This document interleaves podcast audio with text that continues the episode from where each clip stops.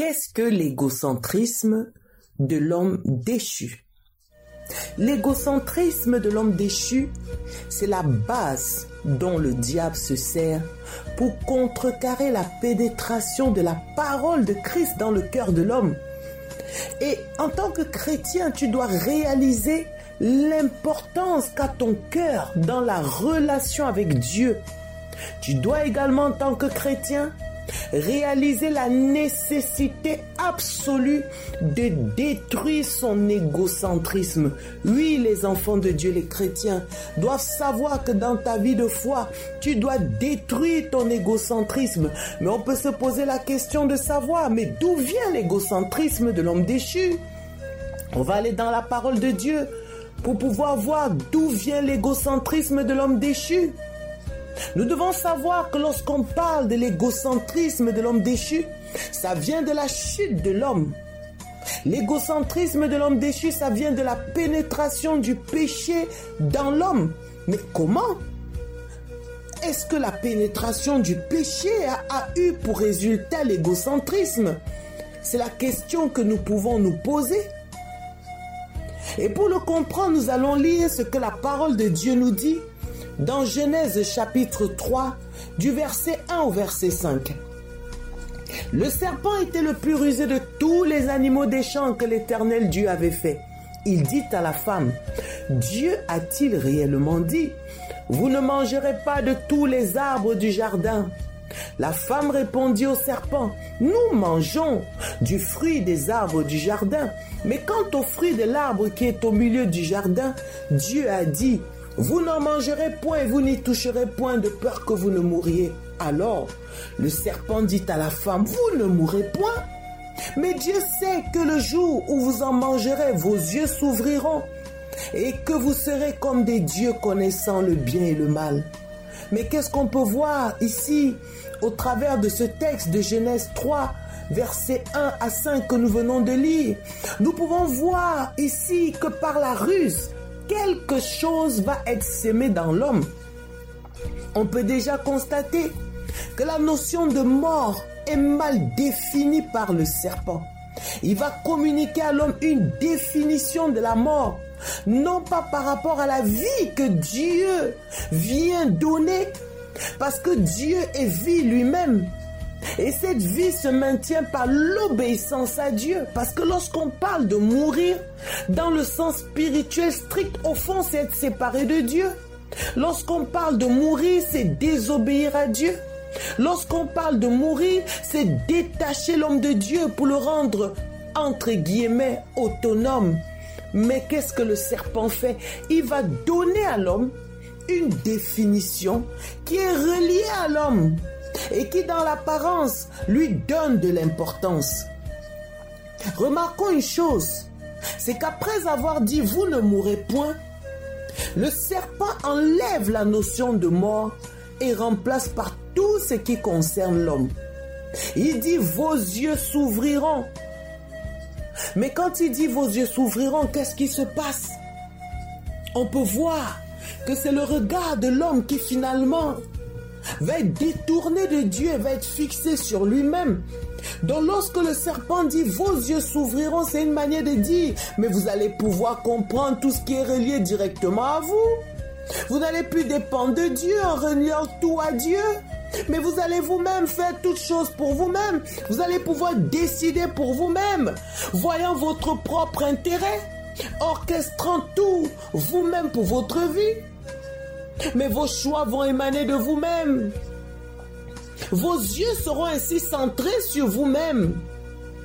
Donc quand on parle des yeux qui s'ouvrent, lorsqu'on dit vos yeux s'ouvriront, ça illustre la direction ou l'objectif central que l'homme va finalement poursuivre. Et quel est cet objectif? C'est que l'homme sera lui-même son propre objectif et plus Dieu. Ensuite, on voit toujours dans la ruse comment le serpent dit, vous serez comme des dieux connaissant le bien et le mal. Ici, on peut voir que la ruse a atteint son apogée. Parce que lorsqu'il dit, car vous serez comme des dieux, ça signifie que vous allez atteindre l'apogée en vous mettant à la tête de toutes choses. mais vous serez à la tête de toutes choses. Au verset 6, on voit comment il nous est dit, la femme vit que l'arbre était bon à manger, agréable à la vue, et qu'il était précieux pour ouvrir l'intelligence. Elle prit de son fruit, en mangea, et elle en donna aussi à son mari qui était auprès d'elle, il en mangea. Les yeux de l'un et de l'autre s'ouvrirent, ils connurent qu'ils étaient nus, et en cousu des feuilles de figuier fit des ceintures. La conséquence fatale est atteinte. On le voit dans ce verset 7. Et nous devons comprendre que le monde spirituel est radical et qu'il n'y a pas de parenthèse spirituelle. Lorsque nous lisons Genèse chapitre 2 verset 9, il nous dit, l'Éternel Dieu fit pousser du sol des arbres de toute espèce, agréables à voir et bons à manger, et l'arbre de la vie au milieu du jardin, et l'arbre de la connaissance du bien et du mal. On peut voir deux arbres situés au cœur du jardin qui sont opposés, mais ces deux arbres peuvent occuper le cœur de l'homme. Il s'agit soit de la vie, soit de la mort. Et lorsque c'est la vie qui occupe le cœur de l'homme, ses yeux seront ouverts à la vie et reliés à Dieu. Et cet homme sera ainsi toujours dépendant de Dieu. Et ses yeux seront ainsi fermés à la mort et ne pourra pas être influencé. Mais si c'est la mort qui occupe le cœur de l'homme, ses yeux seront ouverts à la mort et il ne pourra qu'être relié à la mort. Et les choses concernant la mort vont prendre la suprématie et vont pouvoir ainsi le gouverner. Et quand on parle de la vie et de la mort, le mélange des deux produit la mort parce que Dieu vient régner en nous en maître souverain. La plateforme du cœur de l'homme doit être totalement donnée à Dieu seul. Et si nous voulons décider en mettant Dieu et nous-mêmes dans notre cœur, mais le gouvernement sera celui du diable. Tu ne peux pas mettre et Dieu et toi dans ton cœur. Sache qu'à ce moment, c'est le diable. Si nous poursuivons l'analyse donc du verset 7, on voit comment il nous est dit les yeux de l'un et l'autre s'ouvrirent, ils connurent qu'ils étaient nus. Ayant cousu des feuilles de figuier, ils s'enfuient des ceintures. Oui, lorsque les yeux s'ouvrent à la mort, les effets sont les suivants. Première chose, ils connurent qu'ils étaient nus. Ah, l'homme commence à se voir. Il ne voit plus Dieu. Il ne peut plus voir. Et Dieu est lui-même, il se voit et donc il devient le centre de lui-même. N'oublions pas qu'on est en train d'essayer de voir l'origine de l'égocentrisme. L'homme commence à se voir, il devient le centre de lui-même. Ensuite, il nous dit, ayant cousu des feuilles de figuier. Eh oui, le travail de l'homme et ses préoccupations deviennent lui-même. Il ne peut plus cultiver le jardin. Il devient préoccupé par lui-même toute son énergie est centrée sur lui-même. Il cherche dans son environnement des choses qu'il va transformer pour se couvrir. Les feuilles de figuier vont être son refuge. Il n'a plus son refuge en Dieu. Il s'enfuit des ceintures. La ceinture de l'homme centrée sur lui-même n'est plus la parole de vérité, mais les feuilles de figuier. L'homme travaille, fait tout pour se fabriquer une couverture en utilisant des choses qui étaient sous sa domination lorsqu'il dépendait de Dieu.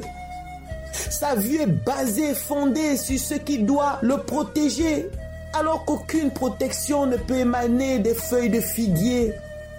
Le verset 8 nous dit alors, ils entendirent la voix de l'éternel Dieu qui parcourait le jardin vers le soir, et l'homme et la femme se cachèrent loin de la face de l'éternel Dieu au milieu des arbres du jardin.